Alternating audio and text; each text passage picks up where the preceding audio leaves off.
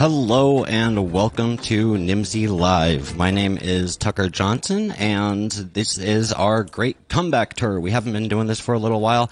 It's been a little while since we've we've seen each other here. So welcome back.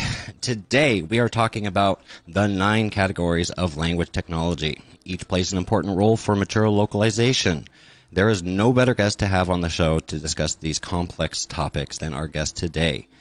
My name is Tucker Johnson, and you are experiencing Nimdzi Live. Nimdzi Live is where we talk about the latest and greatest in translation, localization, internationalization, culturalization, and all that fun stuff going global.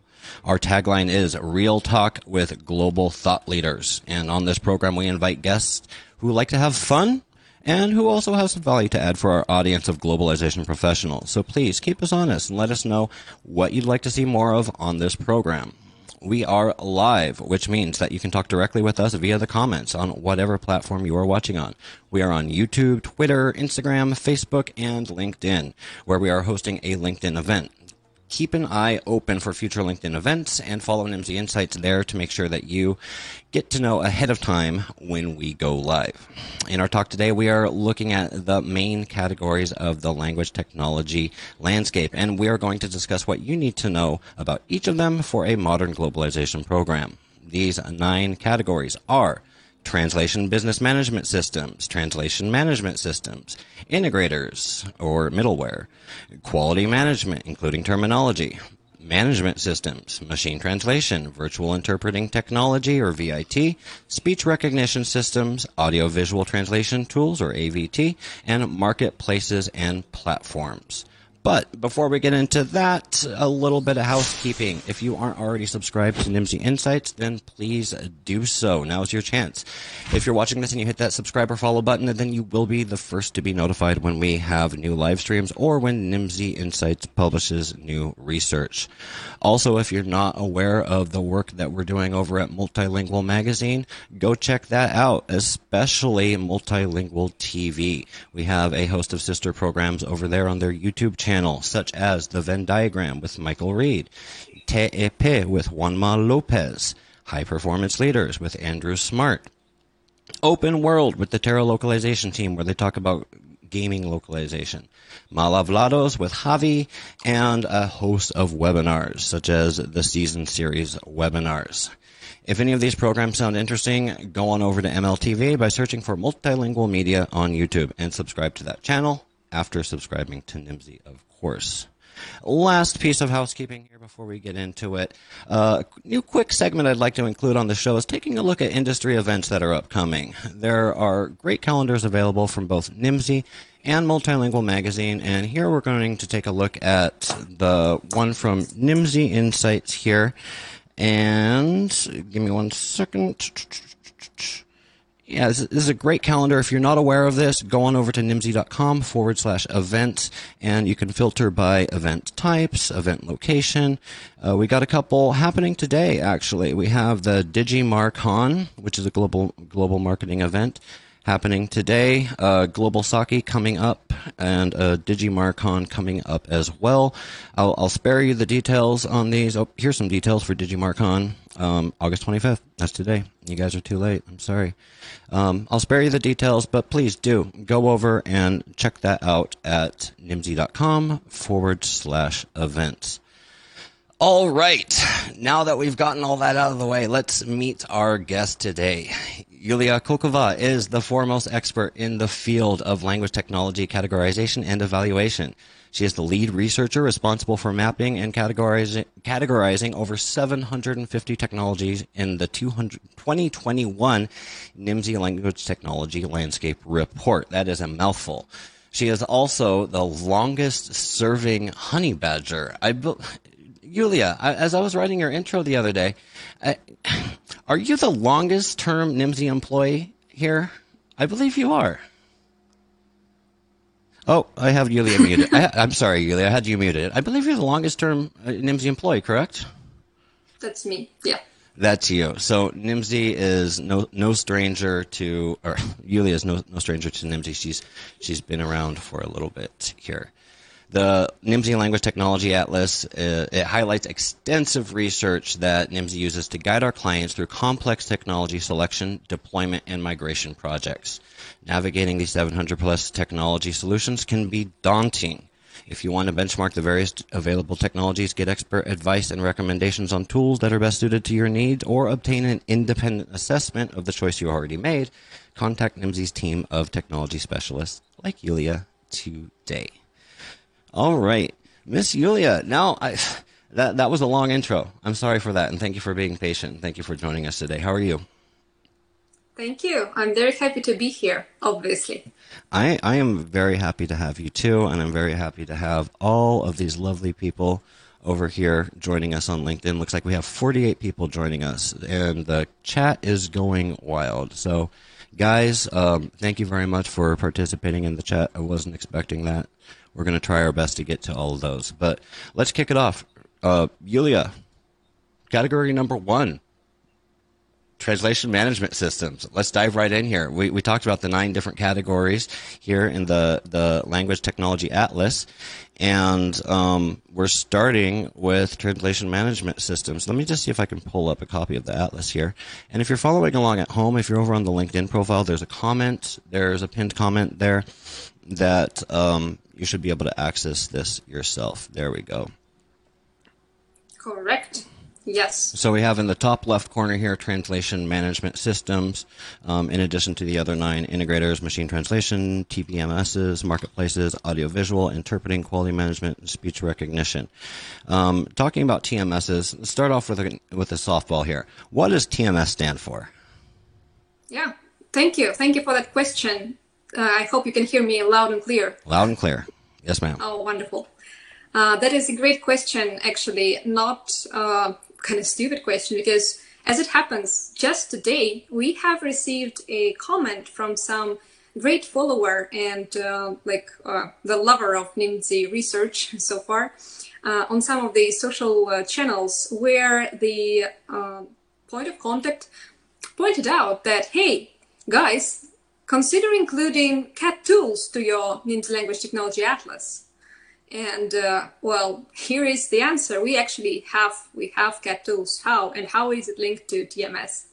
Well, for that we have a very nice piece of content, a very fun one, same as like everything Nimdzi does, which uh, probably Tucker can also like uh, point to um, if needed. But uh, anyway, translation management system, how the concept evolved. So on paper, uh, that means really like something for managing translations, but like what this concept uh, has in it.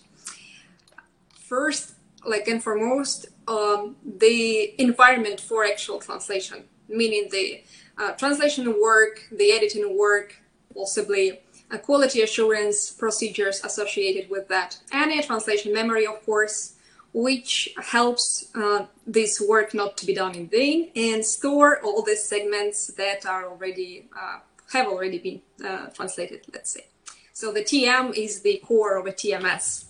And indeed, uh, some years ago, when it all just emerged, and we also have the piece on history of TMS, uh, just in case anyone's interested. So um, in like 80s, um, when this uh, whole category of systems emerged, it was called exactly CAT tools, CAT tools, computer assisted translation tools or computer aided translation. Uh, both are okay and legit. And uh, so um, they had these features that I just mentioned, meaning a translation memory, quality assurance, a term base, yes. Um, further and later, also machine translation options were added to uh, such a CAT tool. But then, with time, um, it was clear that, and, or it became clear to all the parties involved in this fascinating translation process that it's just not enough. There is also something needed to manage the collaborative work of translators, of uh, editors, of the team. And uh, uh, this is how the translation management options and functionalities were added to the like uh, concept of a TMS. Tucker, double check. Can you still hear me? I, I see I, some strange pictures. I can hear you just fine. I'm sorry. I, have got pictures coming up all over the place here. I, have I've lost this the screen here, but I, have got you back.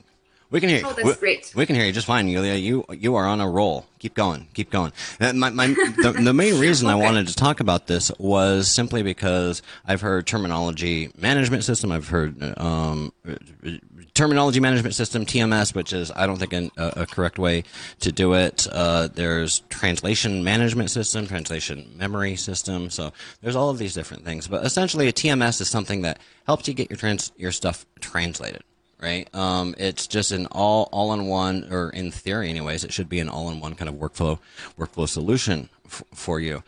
But we also have on here translation management systems, and broken down, of course, into localization for developers.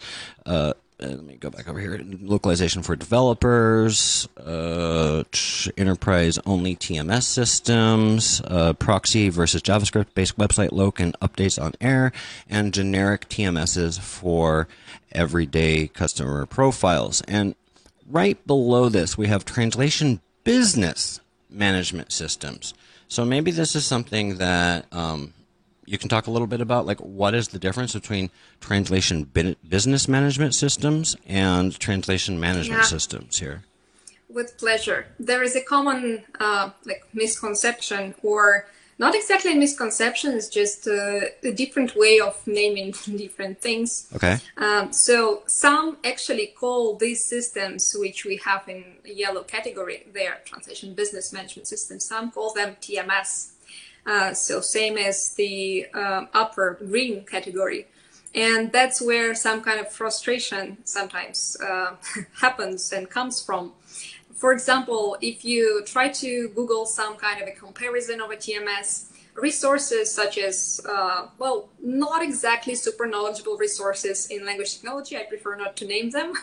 so they would uh, uh, combine uh, these concepts and, uh, for example, compare a typical TMS, let's say a MemoQ, Mm-hmm. This is a company, a very known one, well established, uh, older from the older generation of uh, TMS, or MemSource, or XTM. So I would compare these TMS kinds of tools with, uh, let's say, Plunet or XTRF, or let's say Consultech and their uh, Flow Fit, if I remember the name correctly, or Protemos, uh, which are actually translation business management systems. The main difference here is that they shouldn't be compared actually uh, as such, uh, because TBMS or BMS um, does not have the editing environment or translation oh, environment. Okay. It helps to manage translation projects and only that. Because if you, for example, are very lucky and you're in a situation where you just are uh, allowed to work in just one environment, yes, a TMS will be enough. For example, take SmartCat, do everything there. You can even pay your freelancers there. But if you're not that lucky and you have to deal with like 10 to 15 TMS daily, for example, you're working in an LSP, which respect- respectively has different uh, clients who also have their TMS of choice. So in that case, you will need to have something unified, some kind of a way to actually manage all those projects coming in from different TMS and track it all. And that would be a task that the AFTBMS would solve. Well, now I know. I, have always I've always wondered that. So is it is it safe to say is it like a, a silly, um, simple definition of it? It's like a TMS without a cat tool integrated into it. So like a management system without the translation environment, or is that? I, I see the look on your face, and you're like, no, Tucker, that's a drastic like oversimplification of it. Okay. okay. Yeah. All right. Well, all right. We've done translation management systems. We've talked about translation business management systems here. I want to go back because I, I, skipped something that I wanted to talk about with translation management systems. So, if you don't mind here, I would like to go back to um, TMSs, and I want to talk about interlanguage vector support, which was something that I was reading about in the, the report that, that was published that you wrote. And I have a quote here from Bob Williams, CEO of XTM. And Bob, if you're watching, hi. Bob's probably not watching, but maybe someone will tag him. Uh, this is this is a next evolution in talking once again about interlanguage vector support here. He says, This is a next evolution that language technology providers need to have some focus on. In interlanguage vector space, we draw on all available online data to calculate the probability of a target language word being an accurate translation of a source language word. It enables accurate forecasting of the human editing required post machine translation, and that enables accurate prediction and control of cost at timescales. Once again, that is from Bob Williams, CEO of XTM International. Yulia, what the heck does that mean? Yeah, uh, happy to uh, like piggyback on what you just quoted. Um, if I like may say, uh, I would uh, probably mention here that in our industry, in localization industry, uh, this concept interlanguage vector space is more uh, like pushed uh, by XTM themselves. Um, and this is great because they are a company, XTM Cloud or XTM International. Um, they are a company that has uh, been successfully in experimenting in that area. However, to my knowledge, um, of course, which is limited, um, no other like major significant uh, TMS um, same as XTM. Um, no other would, um, you know, like have some significant uh, experience to share um, in that area. And that is how, if you try to Google that, uh, please do, interlanguage vector space, uh, most likely the comments, quotes, and articles from XTM themselves would pop up. Uh, from uh, my uh, own understanding, it all lies in the area of word-to-word -word alignment, which corresponds to the quote you just like, uh, read out loud. And um, the whole concept is, of course, not invented by XTM, uh, interlanguage vector space, I mean, but they have kind of labeled it. And that's uh, what they use in such developments as, for example, uh, speedy terminology management and terminology harvesting and terminology gathering. Um, so in general, I would say probably that it is a new neural uh, network-based technology that indicates the proximity between like distinct uh, source and target words within the segment which we are dealing with, which we are translating, for example. If we would like to have more uh, of an understanding, like how it actually uh, corresponds to the vector idea, what's what's vector space because I just said what it is, but how exactly vectors are. Uh, yeah, Yulia, I just have yeah. to say, like, you lost me at like neural interconnected dynamic something, but but keep going, keep going because yeah. you may have lost me, but there's people watching that want to know. uh, yeah, and. Uh, I will not be alone with that. I would just like to add to that super short explanation what it has to do with vector space. And for that, I will also quote one very good resource, resource, sorry, which I read for I think 11 years from now, from the beginning of when I entered this uh, fascinating industry. So that would be the Multilingual magazine, of course. And there we have this uh, like additional, uh, yeah, that one. we have this additional explanation. Uh, possibly also it was like written uh, by the XTM fellows, which is brilliant. So um, one paragraph, let me read it out loud. ILVS, Interlanguage Vector Space, is a neural network-based technology framework uh, that is able to work out relationships between words and how close their meanings are to one another. Well, that's basically what I said, but here is what's interesting. Each word is associated with a mathematical vector of 300 values which uniquely describes the word within the corpus and its relationship with other words. It's if every word is represented with its own unique fingerprint. The resultant word-based data structures for the corpus are known as vector spaces.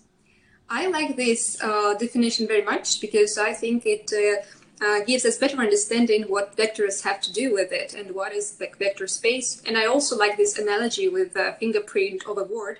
I think now it becomes a little bit clearer for us and for our audience. Indeed. Thank you. Thank you for taking the time to respond to that. How do you, how do you feel? You want to talk about machine translation, which is coming up next, or do you want to get into some questions from the comments? Uh, whatever suits us best. Uh, we can jump into machine translation or better give our audience some uh, attention. Yeah, let's give them some love here. They're they're blowing up over here. So uh, we have from Marion Macrae. What do you think about MateCat's free cat tool? Ooh, are you? Mm-hmm. Have you used yeah. MateCat's free cat tool? Well, first things uh, first thing that I would like to mention is that uh, they have uh, wonderful mascots and wonderful uh, blue cats. Oh my god! I don't. I don't think anyone in the industry. I don't think there's anyone in the industry that doesn't have one of those little blue cat keychains, like exactly. stuck underneath their car somewhere. So well, yeah. I I well, as it happens, I don't, but uh, I saw them, and what I actually had was some kind of experience with MateCat back in the day when I was more involved in the managing of translation projects. Um, it was not like a you know like a, a top-notch, brilliant, and best-in-class experience, but uh, it was uh, okay for the purpose, and that is exactly how I think we should take the uh, free tools, you know, uh, that, uh, hey, they solve our uh, tasks and uh, that's good. Thank you for them. Um, it's kind of like uh, not in our position maybe to dictate what to, to, to do to these companies. What's important here that MateCat is not the only product of that company. There are also other TMS um, systems there which serve different purposes. For example, they have Translation OS, that would be an enterprise focused TMS, or uh, wonderful uh, tools, newer generation, uh, Matesub and Matedub. That is more of a audiovisual kind of tools. Uh, well, you can guess it, right? Like for dubbing and for subtitling.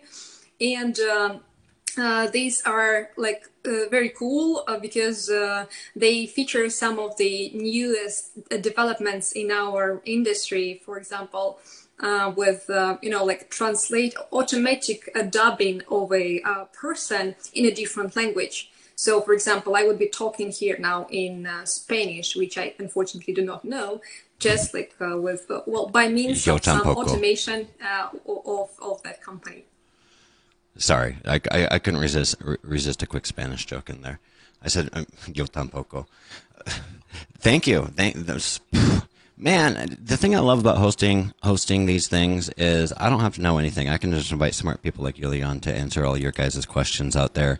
Uh, we have another one. I believe this is from Joshua Velasquez. Hey, Josh, uh, can someone send? No, that's someone else.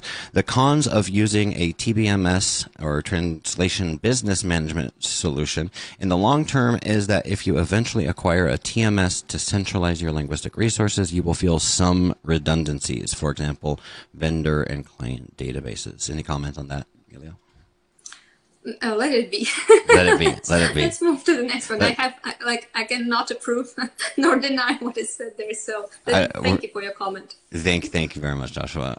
All right, let's uh let's take a look at machine translation up next here. Uh, we're cruising right along. So I don't want to talk a lot about machine translation, but really quickly, can you explain what are the options out there? What do buyers need to know? Specifically, what do new buyers need to know? What are people that have never purchased machine translation or never um, integrated machine translation into their workflows? What what tips, what advice would you have on the, for them out there? And I'll pull up the MT section of the portal over or the mm-hmm. atlas over here. Yeah, yeah. Uh, not exactly an advice, but um, just a comment that currently in 2021 we are in a much better position uh, than we were last year because more companies emerge on the market with the technologies that help um, us do the dirty work for us when, with regards to MT. By dirty work, I mean something that um, is actually uh, sometimes mm, considered very interesting, uh, such as machine translation evaluation uh, and uh, machine translation like uh, customization and training of MT engines. Um, uh, before, like maybe five years from now, your options as a newcomer to this sphere would be to actually do it all by your own means internally if you're an LSP or an localization team inside a big enterprise.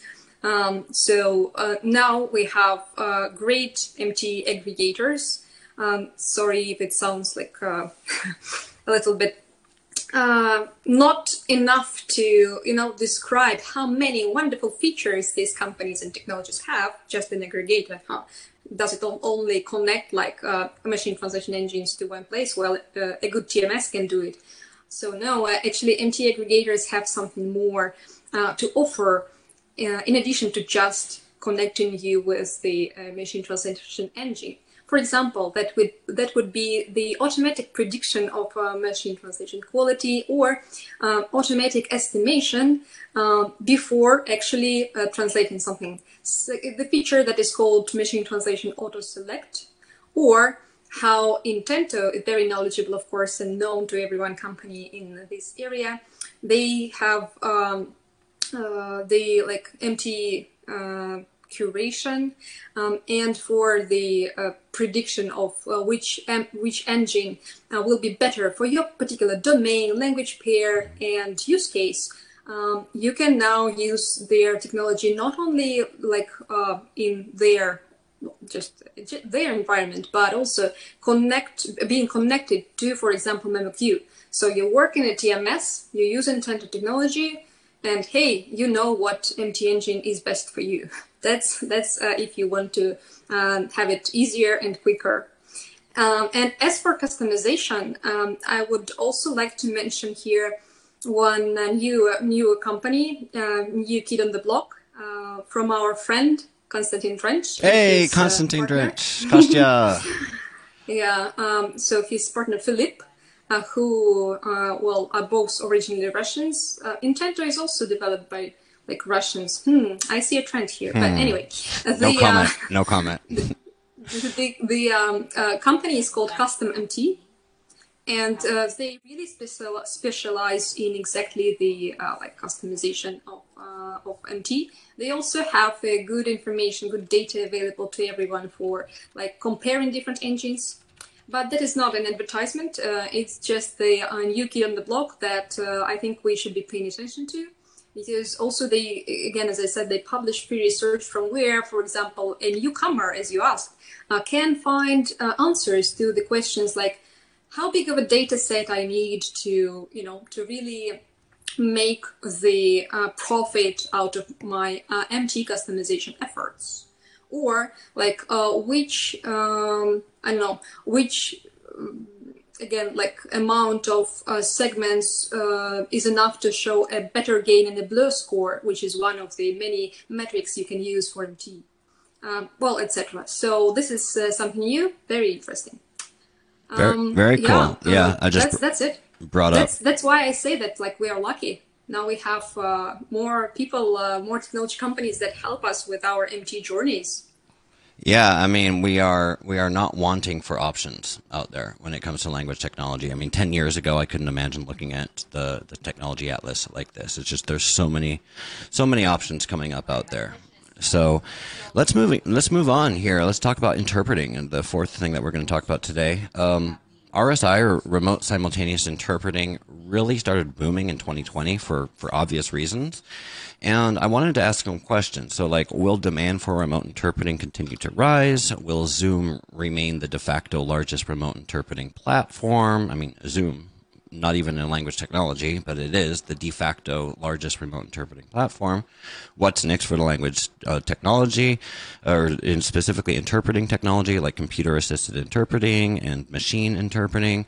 And to answer these questions, because Yulia is the world's foremost expert on language technology categorization, because she, we worked on this report. She worked on this report. However, that doesn't necessarily mean she's our full expert in all of the different technologies.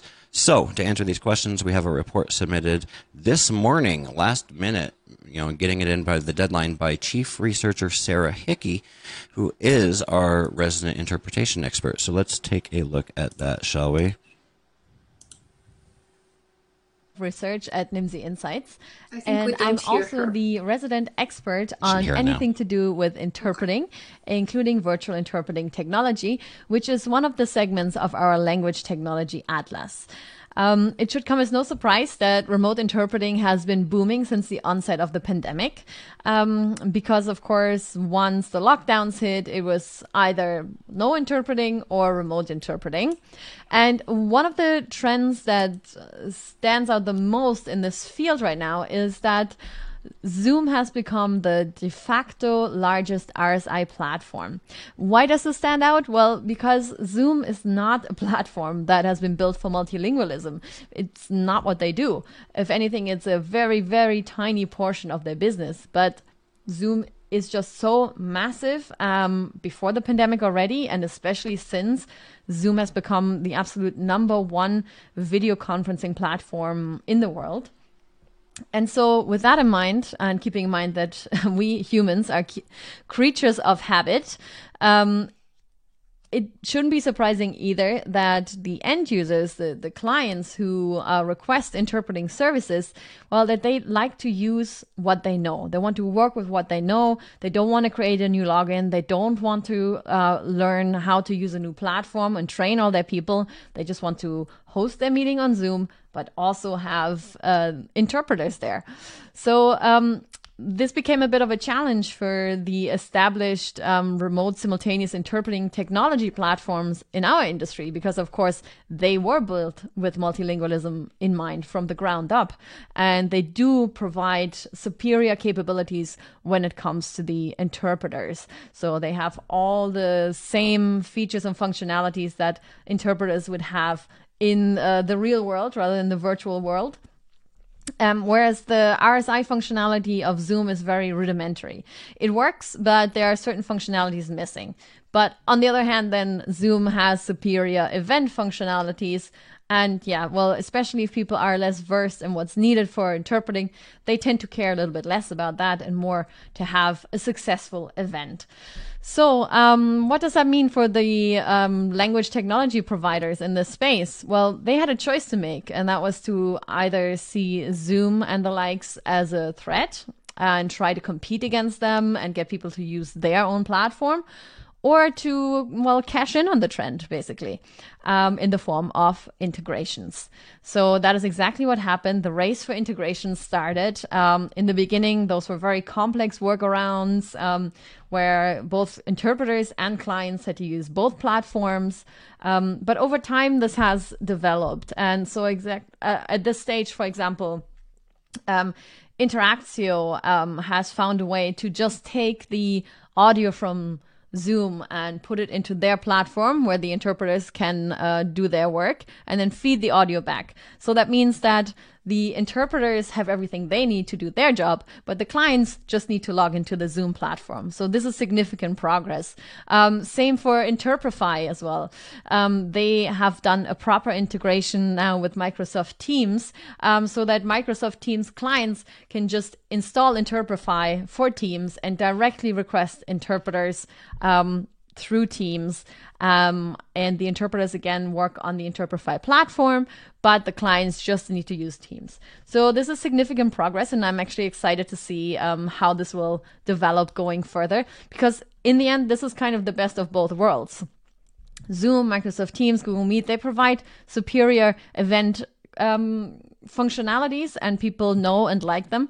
But you do want to have the RSI platforms involved to provide uh, the interpreters with everything they need to do their job well, because ultimately, of course, that hugely impacts the outcome for the end client. So combining both worlds is uh, ultimately the best thing. So we'll see what happens there.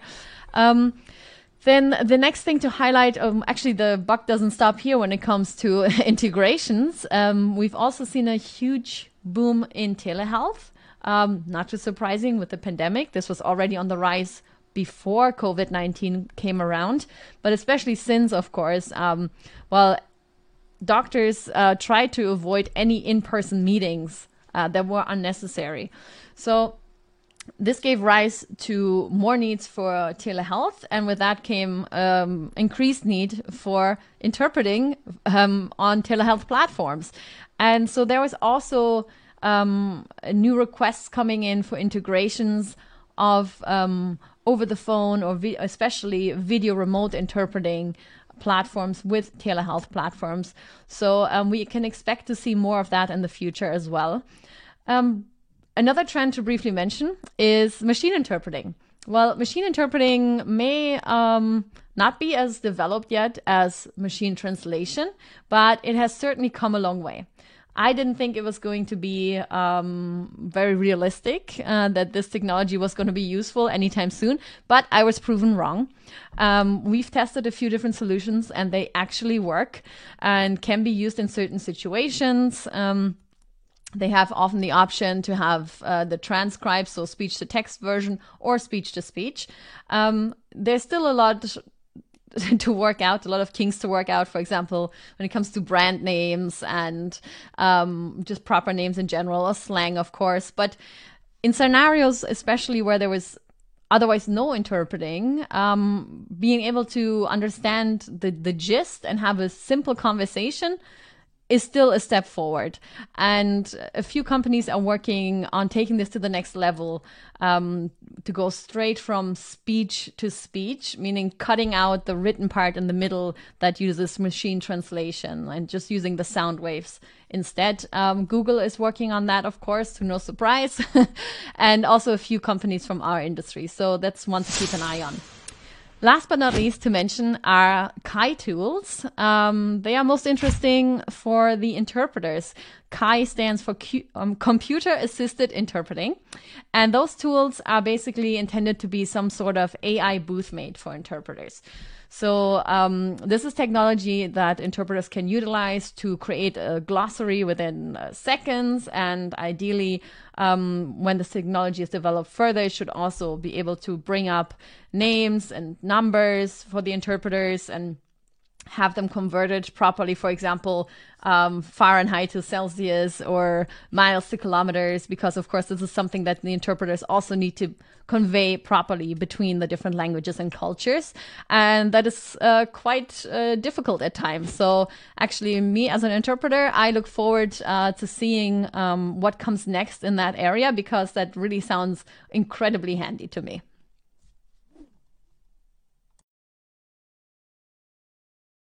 Thank you very much, Sarah, for that. Um, uh, she's not here to respond to that. She's at a delicious German barbecue. Um, thank you for the bathroom break, though, Sarah. Really appreciate any comments for questions for Sarah. Please drop those in the comments. I did see that we got one here, which is from a LinkedIn user. Julia, I know it's Julia though because I have it open. Hi, Julia. Is there anyone who does remote multilingual live streaming in real time? So interpreting that doesn't happen in a vacuum on a different track where all sounds are removed but overlaid with other audio sources such as music, for example. And I can, you know, not that I know of, but I'm not the expert here, and I, I, I hate to put Yulia on the spot, but Yulia, you're on the spot. Do, do you know do you know of anything out there that and do you understand the question?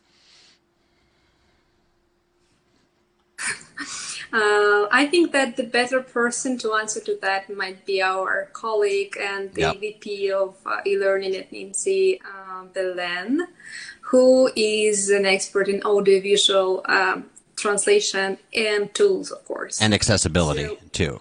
Because what what you're talking about, Julia, in the comments here is largely an accessibility thing. Mm-hmm exactly. But we've Correct. we've used Kudo and we've used Kudo over on the multilingual channel to do the the summer series. And in fact, I just hosted a a panel not that long ago on the role of certified interpreters, and it was amazing. We used Kudo, and we had the the deaf interpreters in there.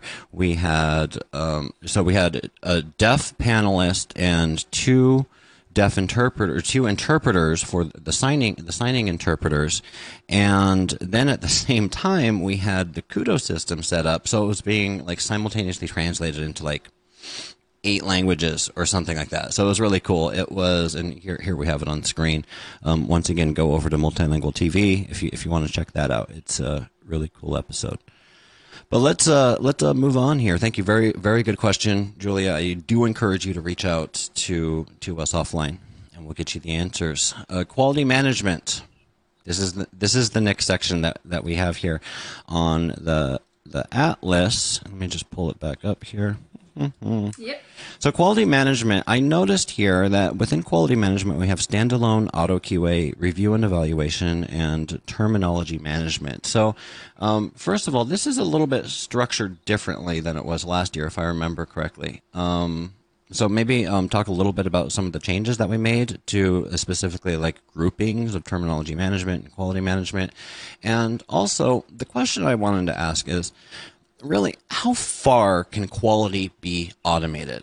Like what are the tools to automate quality? What are the main challenges of automating a quality process? And will we ever be able to get to a fully automated quality process? Thank you. Uh, the answer to the first part of the question is very quick. Sorry, Tucker, but we didn't make any significant changes there. It was structured the same way. Oh, you no. can check it out if comparing with the 2020 version of the Atlas, which I also produced. Um, I can only advocate for like why I add terminology management tools to this big red button screaming quality. So uh, that's because I believe that, and I was like educated in that way, that um, terminology management is one of the crucial steps in um, uh, doing a quality translation work.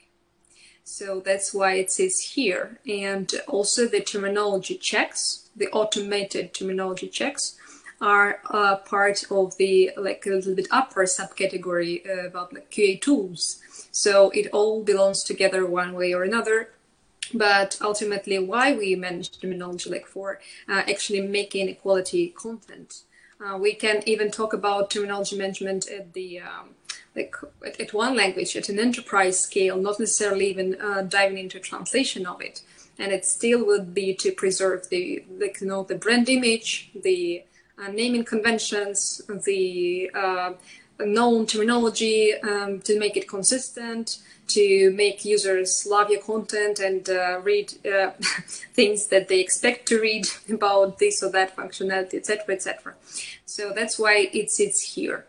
Um, and to like uh, answer the question about how far can quality be automated, I think we should subdivide it into two um, smaller maybe regions of questions or areas because um, it depends on like what exactly uh, are we trying to automate which part of the quality process? Because yes we have quality assurance tools for example and then uh, review tools another category. Uh, so the tools uh, the qa tools uh, what they do um, they basically try to help uh, you with spotting the actual errors in the already like translated files. That would be uh, for example, producing the reports with the lists of uh, possible uh, issues that then a human being would need to check. For example, inconsistent tags, inconsistency between like using of uh, different uh, matches from the TM, which would result in uh, like doubles or duplicates, for example. Then um, general localization rules, uh, grammatical constructions, like uh, of course spelling, uh, something like uh, segmentation, also um, numbers. Did I say numbers? Links, punctuation marks, extra incorrect spaces, trailing spaces, double spaces, etc., etc. I think you know uh, you understand um, where I'm driving it. So yeah. that is the key tools. Uh, these are uh, not uh, in stagnation. This field is also like uh, developing, um, and uh, this can be possibly automated in the near future to an extent where we would have less false positives or false negatives in these reports. Mm. if those are like downloadable reports, exported reports, or just reports online. Um, in the you know like cloud QA tool because now we have these kinds of QA tools as well. So uh, will it come to a point where um, a human will not be needed at all? Um, actually, I don't think so, because uh, you will you will always need to to check what this what these uh, kinds of tools produce, and this is just only only natural. I mean, um, we can't uh, like uh, develop such kind of a, like full stack automation. I would be very happy to be proven wrong, but uh, not in like the next five years, I suppose. Um, and then uh, that's yes, that's the key tools, but this is just one part. And then the second mm. part is about the quality management, right?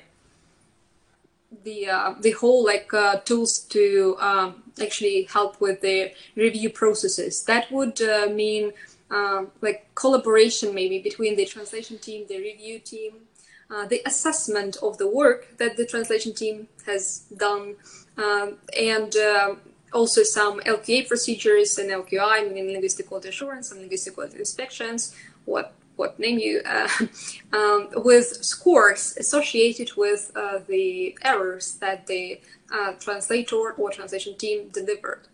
In that regard, what can be automated? That's like that's a wonderful question because um, this this no last year we have seen a new shiny um, uh, product by ContentQuo, and I suppose that uh, maybe Kirill talked about that on on this show because he was your guest some time ago. Yeah, yeah, yeah. Uh, yeah. so yeah, so that was a concept of uh, augmented quality management, and the, the the tool name was Ada uh, it made it to the final round of the Process Innovation Challenge 2021. uh, and uh, uh, what that ADA could potentially help us with is actually like automatically schedule uh, and launch quality evaluations uh, for the different teams that are uh, working on the particular uh, project. Um, that ADA would function based on the data that it collects over time, based on the performance of different performers, performers. Uh, and uh, based on the data, it makes some kind of like maybe predictions, uh, and then also is set to like be able to adjust based on this gathered data. That sounds pretty interesting. Uh, what we totally have now, like for, for now, not in this product, but in some, uh, you know, like uh, fit for purpose uh, or um, all-in-one TMS, which you, uh, the concept that you actually, Tucker, uh, named mm-hmm. earlier when we were discussing TMS. Oh. Um, oh.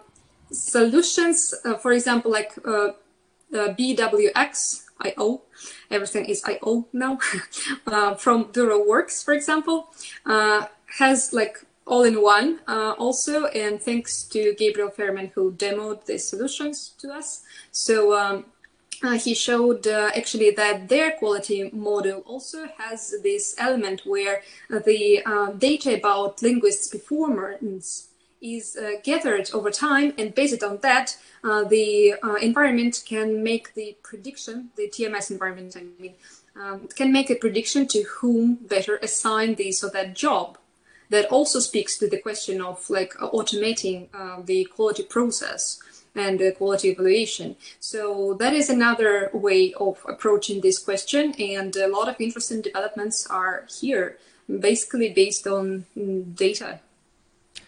Excellent. Excellent. That's uh, I, am going to push on because I want to finish this in an hour. I think we scheduled an hour for this, so I want to get through this. And next on our list is TMS mark or marketplaces and platforms. And let's let's not spend a lot of time on here, but what is a marketplace and what is a platform? And just tell us about this section. If I'm looking at this report, what can I expect to find in here? With pleasure. So the main difference between the two is that in case of the marketplaces, it's a self-service. I will in a moment uh, touch on that. And in case of like platform LSPs, it's not a self-service. You do not uh, involve with your performance yourself. There is the whole LSP uh, language service provider sorry infrastructure uh, to uh, help you with the translation tasks and the localization process. Uh, and for um, marketplaces, that's uh, there are actually different marketplaces in this section or subsection, I should say, but they are all about human resources. Uh, we have recently added like 10 more marketplaces to that category. The version 2 of these uh, Atlas 2021 infographics will be out pretty soon, maybe tomorrow, who knows. So uh, uh all those marketplaces are uh, actually marketplaces where you market for talents. So you approach uh, any kind of a, uh, marketplace, be it a voice marketplace or uh, like a written translation marketplace. You kind of post a job there, for example, or a job description, and then uh, it connects you with the better linguists uh, uh, or those who just want to participate in the project. Well, in general, it works like that. There are some, some deviations, of course, some peculiarities in each pro- project, each platform, but that's that's how it works. And that is why we haven't included, for example, TAUS data mm. marketplace mm. because it's another type of marketplace. It's not about uh, people; it's about data. So that's uh, that's sense. something different. Makes sense. Well, thank you. Thank you for the explanation. That brings us into number seven here, audio-visual translation tools. So now we're turning our attention to audio-visual. Uh, many things that used to be frowned upon became accepted last year during the pandemic. Uh, one such thing is remote recording and remote dubbing. Um, you, you, you, see voice talent popping up all over the place uh, with their home studios. You know what? I'm not even going to talk about it. Um, I'm just going to pose some questions here. How is o- OTT or over the top streaming services like Netflix and Hulu um, and all of those, how is that changing the landscape of audio visual translation? Uh, what are the implications on healthcare and telehealth platforms? Uh, do we see voice talent being forced back into the studios, or is remote, remote recording here to stay? What is voice cloning that we talk about in this report? And to answer these questions, we have another report submitted by our colleague, our colleague doc, Dr. Belen Garcia Arguello. My friend, Spanish pronunciation is horrible. I'm sorry, Dr. Belen. And um, she's Nimdzi's resident multimedia globalization and accessibility expert. And by the way, she also is the co-author of a new book, Mujeres en la Traducción Audiovisual. You like that? You like that accent? Mujeres en la Traducción Audiovisual. And I just got my copy this week and it looks super exciting. And hopefully we're going to have her on the show later on to talk about it. But let's dive right in here, shall we? Agulló, lead media researcher at Nimdzi Insights. Unfortunately, I cannot be there with you, Tucker and Julia, discussing the super interesting language technology landscape. However, I wanted to contribute with this short clip to just comment on a couple of um, on a couple of topics related to my areas of expertise where I had the, the, the chance to contribute in the Language Technology Atlas, thanks to Julia. So thank you so much, Julia, for letting me contribute to the Atlas. Um, a couple of things like, that stood out to me this year were related to dubbing technology right? Dubbing has been a quite traditional industry, so to say, in the past few years because it's it's true that it involves a lot of like creative work and I mean most people working in this industry are artists, right? Are voice talents, are artistic directors, are sound engineers that sometimes do amazing things with their with their hands. So um, I think um, it's been like a long journey until technology is kind of making his way in the dubbing industry. And this year we had a couple of things, for example, remote recording. Of course, remote recording is nothing new. It's been around for uh, for many years, but remote recording specifically for the dubbing industry and specifically at the scale that we have nowadays is something completely new. So I believe that um, this technology will stay in the future, of course, for certain use cases, because if people can go back to the studios, uh, let's be honest, it's it's it's easier for uh, voice talents. Probably the quality is much better because those studios are soundproof with high quality materials. The microphones there are high quality, and so on and so forth. So people will go back to the to the studio for sure. Actually, they are already in the studios in those countries where the restrictions are now much lighter.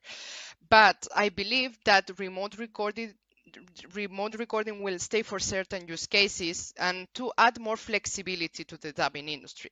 For example, if I'm an artistic director and I don't want to go to the studio because I need to commute for one hour and then for an hour, another hour to go to a studio, I can connect online and I don't need to be there physically because I'm not the one recording. I'm directing the voice talent. So that's a use case that people are already taking advantage of this technology. And also, for example, um, if I'm an actor or an actress and I went to the studio, I recorded, but then there was a line that was missing.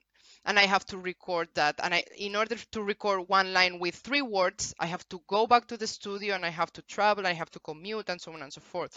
So instead of doing that, I can record that from home. Or there are also many actors investing in home studios, in real home studios, not like going into the closet and just or put a blanket on top of it. But some actors and actresses are investing in, in home studios that are high quality and that meet the standards of the industry. In that case, why don't offer them the flexibility to work from home if they want to?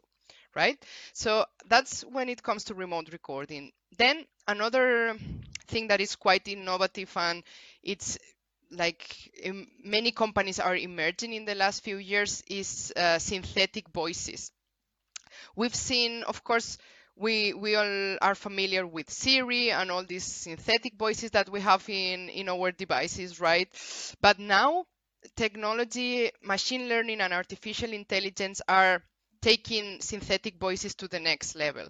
And we are having companies that are offering emotive synthetic voices. That means that a synthetic voice, in, voice, not human voice, can have actual feelings, can interpret a line with actual feelings, with feeling happy, feeling angry, feeling scary, and sometimes the results are quite uncanny. You can still listen to the robot behind it, right? the machine behind it.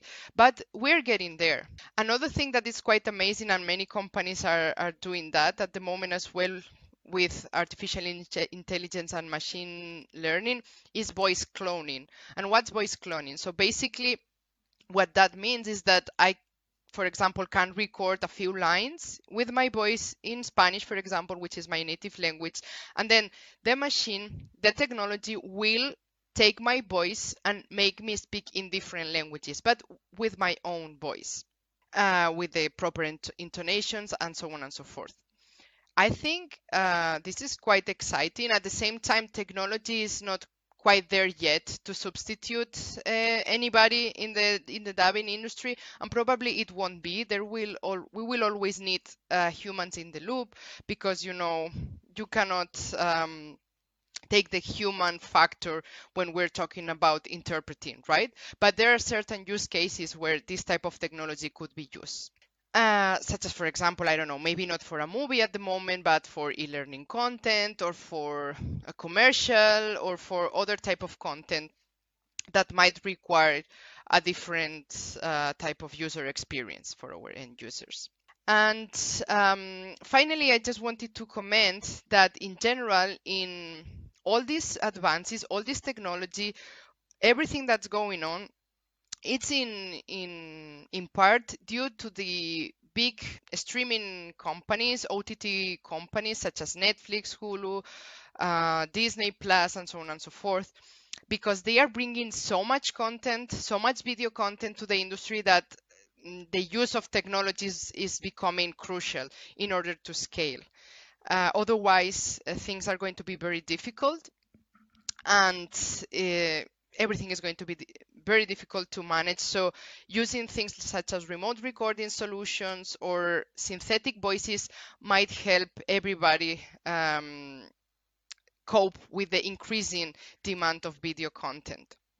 And also, thanks to companies such as Netflix, we now also, because they are very active in creating guidelines and standardized pro- processes. And I believe that in the past, most companies did not collaborate, like uh, media localization companies did not collaborate in, in creating like solid workflows and processes. And now, due to the amount of content that they are receiving, there's a real need to collaborate and to work together and to use technology in order to thrive and in order to survive in this industry. Those are my, my two cents. I hope you're enjoying your conversation. See you around. Bye. Bye, Belen. Thank you very much for that.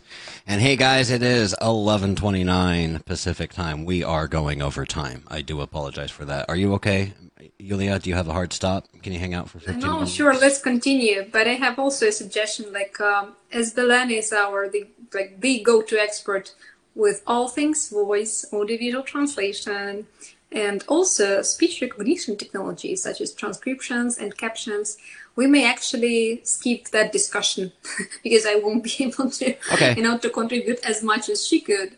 So yeah, uh, that... we can move on to the section, the next section that was on your list, for example. Yeah, that's fine. There, there is a fascinating world of text to speech, so TTS and speech to text SST, and there's a fascinating world of how that's being trained um, and how um, audio and written, I would say, modalities are relate to each other and how they don't relate to each other, and how to train engines with voice, how to train engines with text, all, all of that stuff and translation.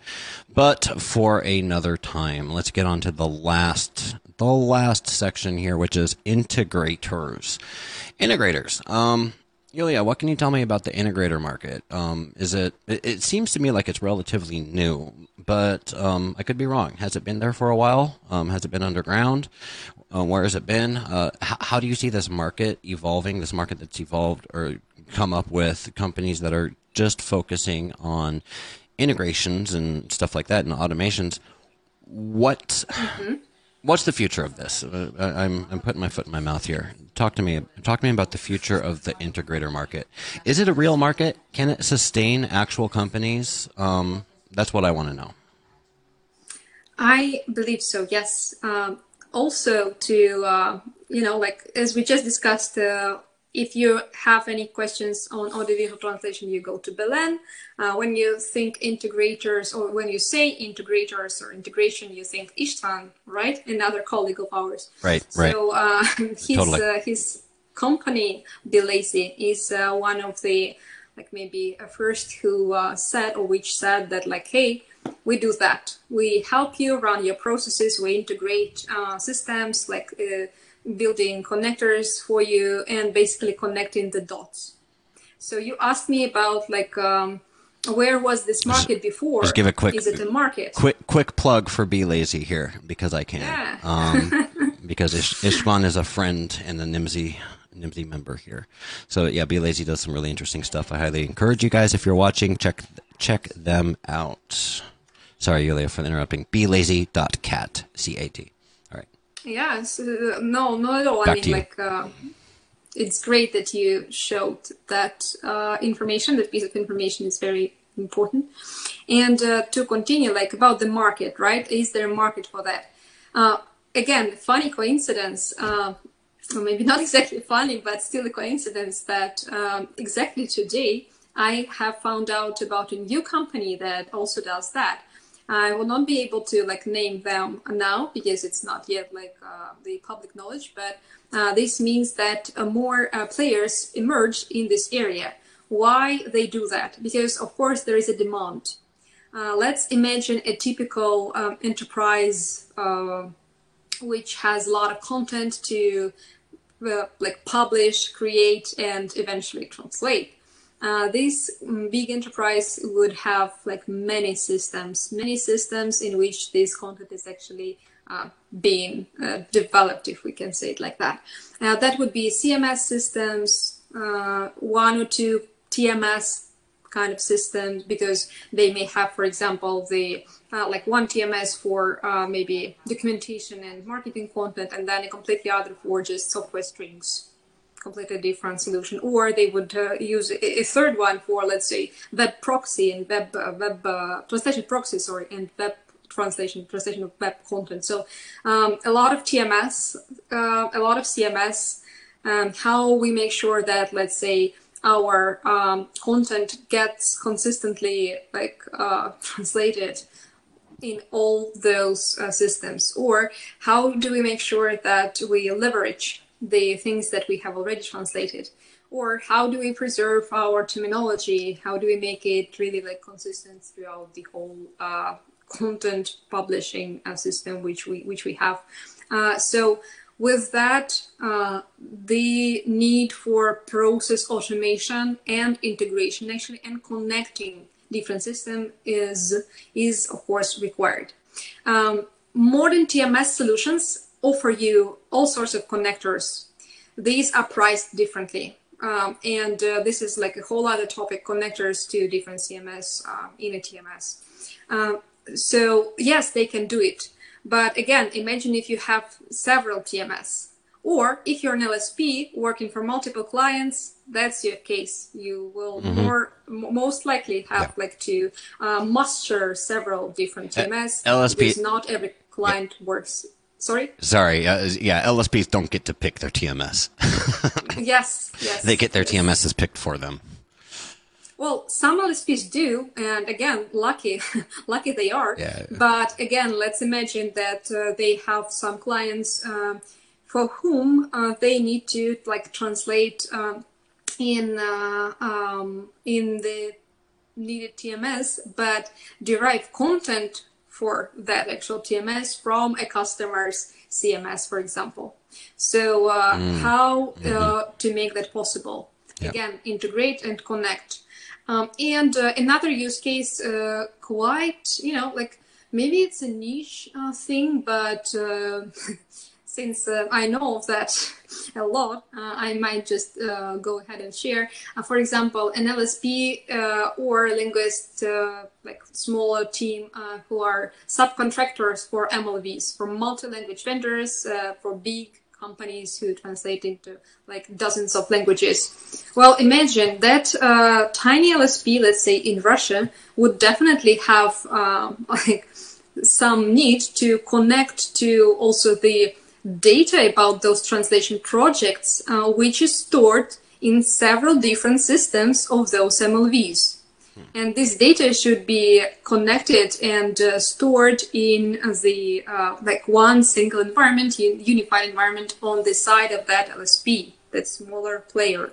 So uh, connectors to larger MLVs are also uh, a question, and I have uh, heard and actually I know for a fact that Belazy uh, helped a couple of companies with that as well. Uh, with mm. let's say integrating the internal system that we localize and known uh, MLV uses with um, um, whatever needed to be with whatever needed to be integrated with. But basically, uh, yes, again to uh, make the flow of content and associated data easier for all parties involved and to well spare a lot of a lot of time uh, to all the uh, players in this in of this game. Um, and uh, to final maybe a final thought on the on the integration uh, subject here because we're short in time we're already over time uh, um, we're already over time might as well just yeah. take our time at this point yeah so uh, the final thought here is that the integration is uh, one of the key words which um, is being discussed or, or, brought up uh, in multiple conversation with like Nimdzi clients um, and also of course Belazy clients and uh, whatever, uh, because that's what we are possibly moving into. That's what we want. Uh, so preferably, for example, uh, for terminology management, uh, one should have a unified terminology management system where uh, all the again players could have the easy uh, access to the correct terminology with the right statuses of the terms and all the comments and concepts and context etc um, because like yeah uh, translators have their own terminology in let's say tms but then uh, developers have their own glossaries uh, stored somewhere else, as I have just read in another chat, you know, like uh, uh devoted to game development. Uh, that is not uh, a way to go. so we need some some kind of an automated, unified, integrated, all things integrated system to um, help us, you know, all collaborate with all things content, not exactly even translation. So yeah, it's it's it's you know it's inevitable that this this market will grow because we are seeing more and more technology companies. Uh, last year we had like 660 this uh, year we have 770 actually almost 800 now last time i checked. So uh, uh of course there would be the need to you know to it's a lot. uh, at least something yeah. in order to make it work. Yeah. I, I know that when I like when I teach courses and stuff, I used to have like a, a not a workshop, but like a lesson, a lecture, I suppose, that I would teach on integrations. And it, I would tell people like when I'm evaluating a new technology, I don't care if it's a new chat tool, I don't care if it's a new TMS, I don't care if it's new ERP. The first thing, like when I go to their website, the first thing that I click up at the top isn't the about us, it's not the clients, it's not the solutions or the pricing. The first thing I clicked is the integrations. And it means, you know, people say it different ways integrations or partners or out of the box. And i'm looking for those out of box integrations because i don't want to mess around. I remember 10 years ago is like you were hip slick and cool in this industry if you had an engineer that could come like you had an api guy that could come and integrate stuff for you but nowadays like people don't want to mess around with that. People just want stuff that works. People want it you know out of the box. And yeah so Thank you for reporting on that, Yulia. And it brings us to, like you were talking about, people needing data so that they can make better, better decisions. And that brings us to the next part of this report that I would be remiss if I didn't show this. If you go to the report, and we linked to it in the LinkedIn event down below, and you go down here to access the downloadable Google Sheet. The report is great. So first of all, let's talk about the language industry landscape a little bit. There's three things you need to know about. First is the infographic, the picture. It's awesome. We all know that. We all know that. We all love it. The second thing that not a lot of people realize is there's a full report that's written um, there, and it, it really does provide a nice, nice summary of, of the landscape here in 2021. And the third thing that I want to look at here is the um, downloadable Google Sheet, this downloadable Excel file here. So if you are less of an infographic guy eh, or gal and more of a spreadsheet and workbook kind of guy or gal, then this is for you. Um, all of these different um, companies are linked, so it is just an endless supply of awesomeness. So I, I wanted to show that to everybody. And let's, you know, take a go back over here to the chat and check in on the guys. I've been kind of monitoring it. I've been responding to a few of you. Well, well, Belen and Sarah were talking. Um, thank you very much, everybody that participated in chat today. Give yourself a big, big, big round of applause because this has been our most successful episode so far of Nimdzi Live. And I guess, hey, it probably helps the fact that we actually planned for it and you know put it on the schedule instead of just doing it as a pop-up like like we used to right? So i have one question left that i would like to end with miss julia and that is with all that is going on in the language technology landscape, every everything that we've talked about today, everything that we've looked at, um, it, it is complicated. There's a lot to know. There's a lot going on out there. What is the role, or is there a role for specialized consultants to play? How do companies, and I'll just just put it out there, how do companies like Nimdzi, who specialize in reporting on this type of technology and helping clients implement this type, type of technology? How do people like Nimdzi, how do individual consultants? There's a thriving market for individual contributor consultants out there that are experts in their field on this what is the role for them to play in the future moving forward? Is this yet another service provider that buyers have to deal with? They're already dealing with LSPs. They're already now they're dealing nine times out of ten they're dealing with an LSP and an LTP, a language technology provider. Is are we seeing the rise of specialized language consultants in our industry?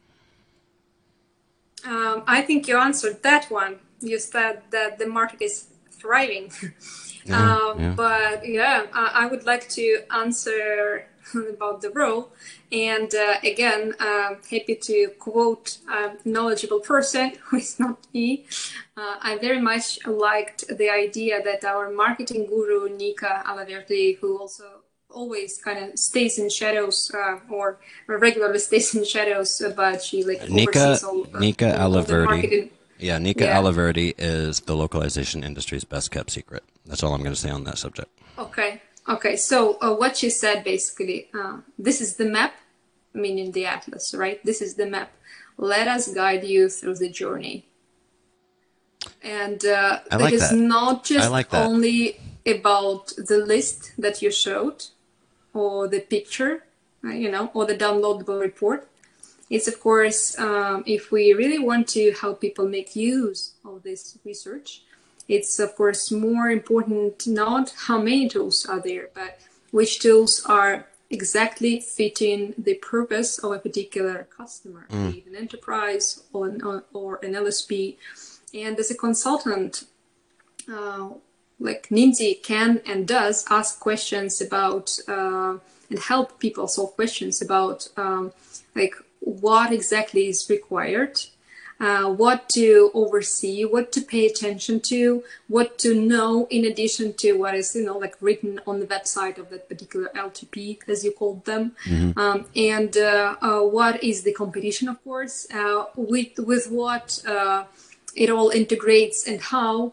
And uh, also, a very important part of that is re-evaluating the internal process that this customer has like in place because uh, it may happen as it always not always but very often does that um, before actually changing the tools some kind of uh, adaptation of the processes is required um, on the uh, like on the actual existing mm-hmm. workflows that that company has already like, uh, established so uh, change management very important topic which always comes into the conversation when we talk about uh, switching between tools or just selecting any new tools from the language technology landscape.